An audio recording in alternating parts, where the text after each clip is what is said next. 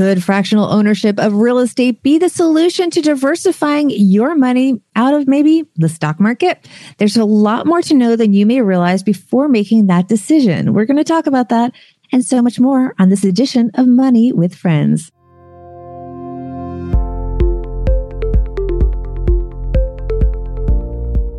Welcome to the Money with Friends podcast. I am certified financial planner, Bobbi Rebell, host of the Financial Grown Up podcast coming to you from my very grown up kitchen in New York City. And coming to you from Detroit, Michigan, where we make the Stacking Benjamins Show, I'm Joe Saul-Sehy. This is the Money News Show that includes commentary on recent headlines and stories with thought leaders from across the financial landscape. We break those stories down into what matters to you, our friends, and we leave you with a takeaway to make it your own. Big thanks to Joust for supporting Money with Friends. Joust is the nation's only all inclusive banking platform for self employed people. PayArmor, which is Joust invoice payment guarantee product, supports those 71% of the gig economy workforce that experiences either not getting paid or being paid very slowly. You can sign up for Joust for free at try.joust.com forward slash MWF and a promo code Money with Friends, and you'll get $100 in credits. That's try.joust.com slash MWF. Well, it's, uh, I can just imagine in this economy, by the way, and uh, all the places closing, Bobbi, how many companies mm-hmm. might be slow to pay. And frankly, with good reason that they may be slow to pay. But if there were ever a time to try out Joust, I think now would probably be a good time. Oh, yeah. This is definitely a precarious time. And your income, you know, you want to have it protected. So it's important. A lot of people also trying out real estate, and as you also know, Bobbi, lots of different ways now to buy real estate with uh, with you know the whole fintech revolution going on. Uh, recent financial planning piece, financialplanning.com piece, talks about this, and um, I thought it'd be good for our show. So let's see which one of our friends is going to help us kick off this discussion. This is Tim from the Faith and Finances podcast. Money headlines explained six days a week that means you've tuned in to Money with Friends. All right. As I mentioned earlier, this piece comes from financialplanning.com. It's financial-planning.com, written by Ingrid Case. And the piece is titled The Drawbacks of Fractional Real Estate Investments. John Coretti likes investing in real estate, but buying locally doesn't make a lot of sense. It's very expensive and not very landlord friendly. Plus, I don't have several hundred thousand dollars and rents aren't that great, says the project manager for a New York software company. That leaves investing in real estate in other U.S. cities, but Coretti admits he doesn't have the time or expertise to research those markets.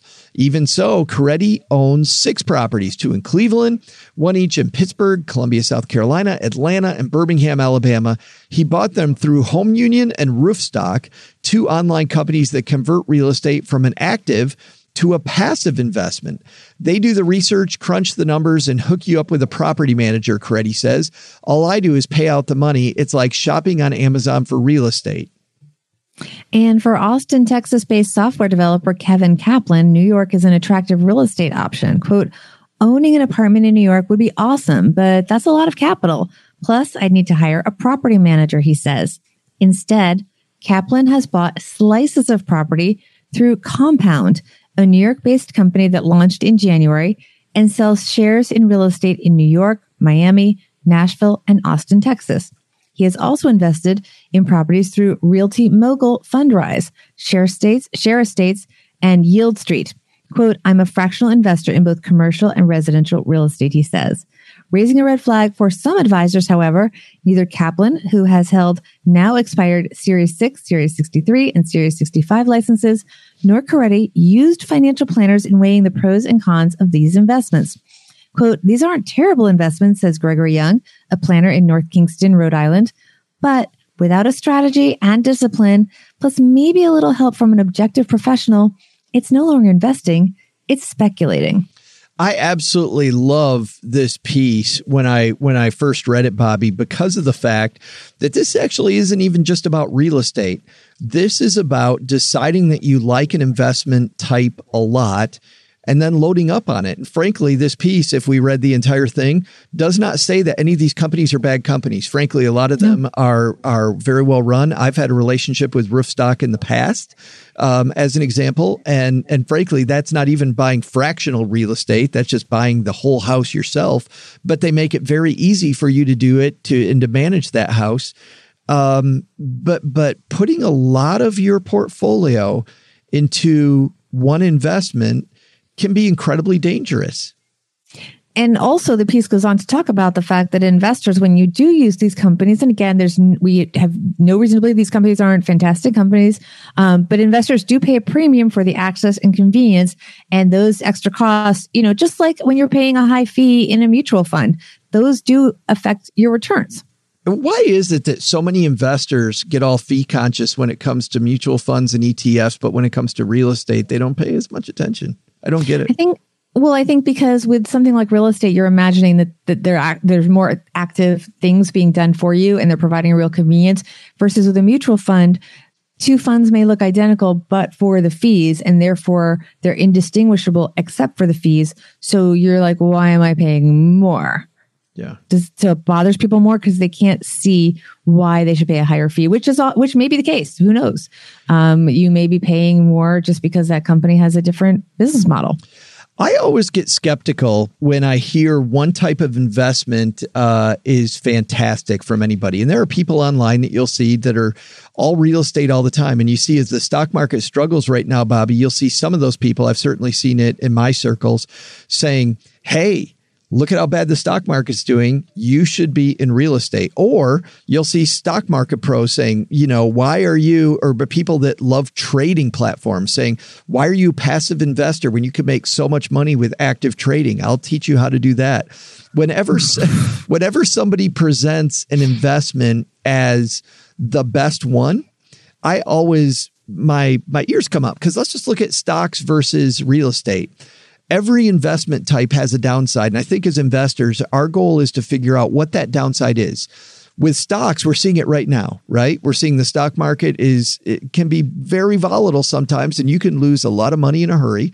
Over long periods of time, it does very well because it's a reflection of the economy. But that's the downside. The drawback with of real estate, real estate solves that problem in some ways because while real estate can definitely go down, looking at you 2007 2008 uh, you'll see these much longer tracks where it will slowly decline and slowly come back up. So you'll see much less volatility uh, on a day-to-day basis. However with real estate you can't it isn't liquid. You can't sell off your bathroom to go on vacation right? You can't take a little piece of your house and sell off that little tiny piece. So every investment has an Achilles heel. And I think as an investor, mm-hmm. our goal is to know what it is. Well, and one of the reasons when we talk about investments that you have to be an accredited investor for is because the the idea is that you have more capital and potentially you you understand more about investing, but they're looking at numbers in your bank account and your income that you can weather a lack of liquidity because a lot of those investments where you have to be an accredited investor, there may not be a secondary market where you can cash out if you need to. The truth is, stocks may go down, but you can sell. You may sell at a loss. You may sell at a lower gain in many cases, if we're being honest. Um, right now, the stock market is down, but most people, if you've been invested over an 11 year bull market, even if you sold now, you probably did okay overall. Yeah. So you're really probably, let's, you know, not have too much of a pity party. You're probably having less of a gain than you psychologically had, but you can get out. Yeah. And a lot of these things where they require accredited investors, there's a reason they want to protect people that may not have the financial resources to withstand not being able to get out of that.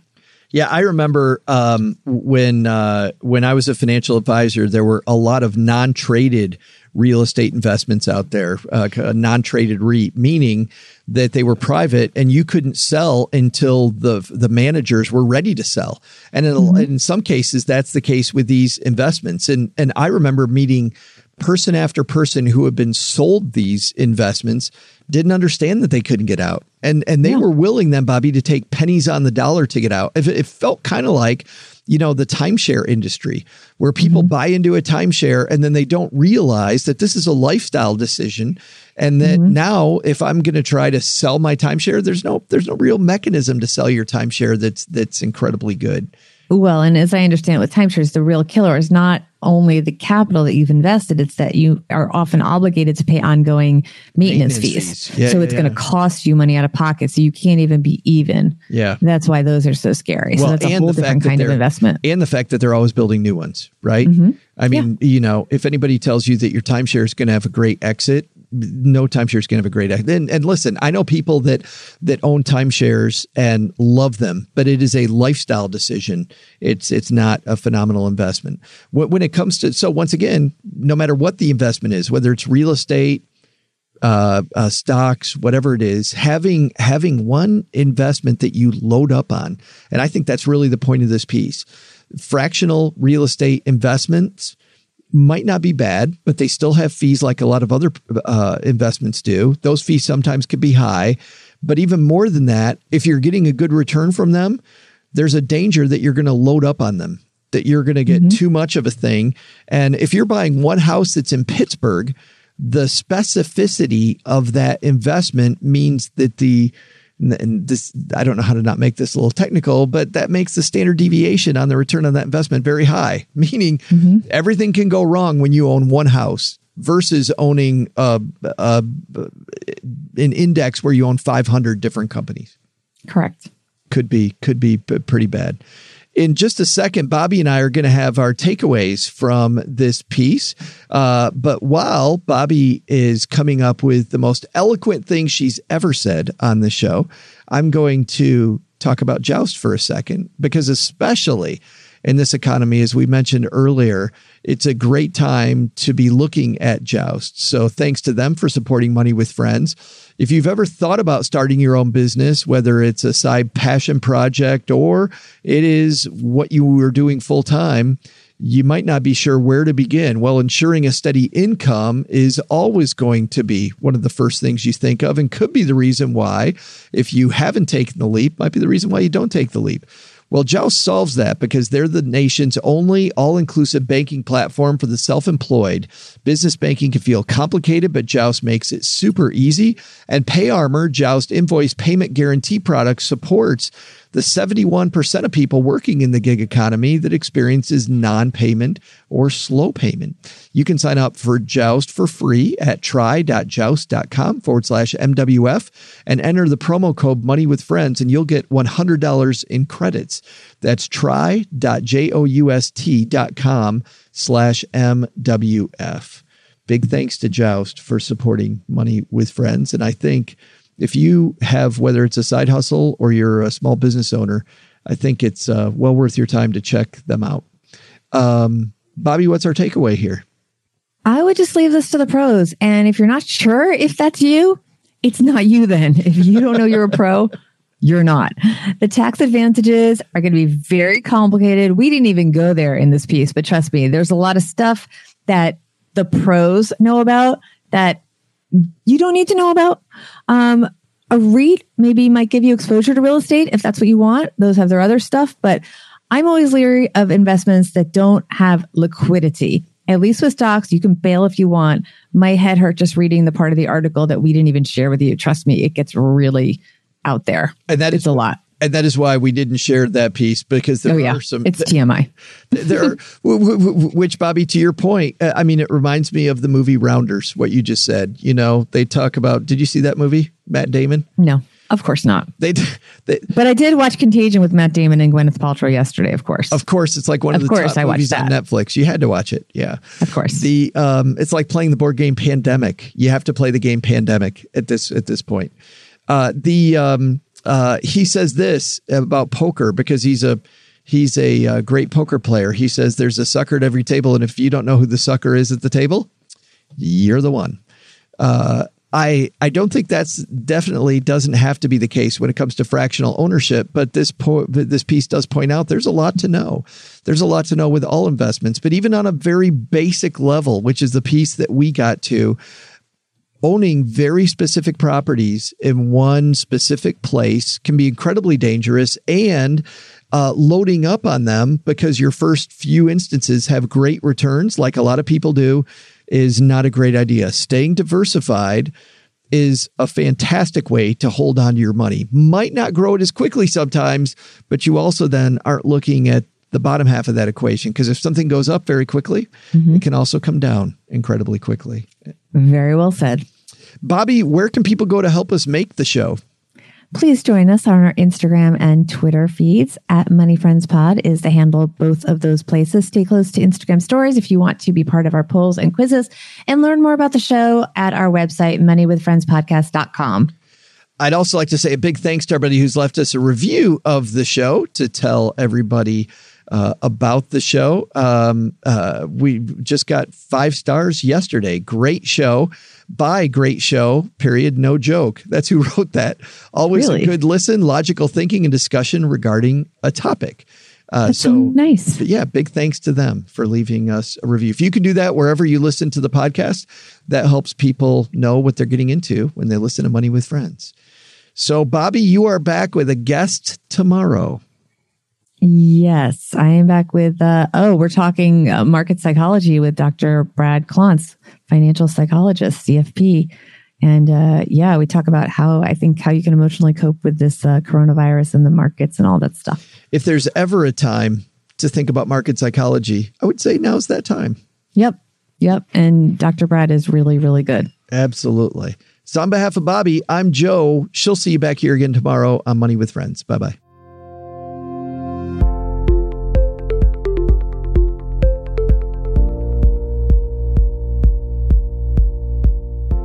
This show is created and hosted by Joe Saul-Sehy and Bobbi Rebell and is a joint venture of BRK Media LLC and Stacking Benjamins LLC, copyright 2020. Ryan Sini and Nicole Thornhill from Pro Podcast Solutions engineered this show, and Ashley Wall is the producer. For a list of the thought leaders who appear on the podcast, head to our website, moneywithfriendspodcast.com. You can also check out our schedule for upcoming recording sessions so you can join us and be a part of the show. As with anything, remember, you shouldn't take advice from any of us or other video or podcasts without first talking to your financial advisor, and that the people in this episode are here for your and their entertainment purposes only. I'm Joe's mom's neighbor, Doug, and we'll see you back here next time with another episode of Money with Friends.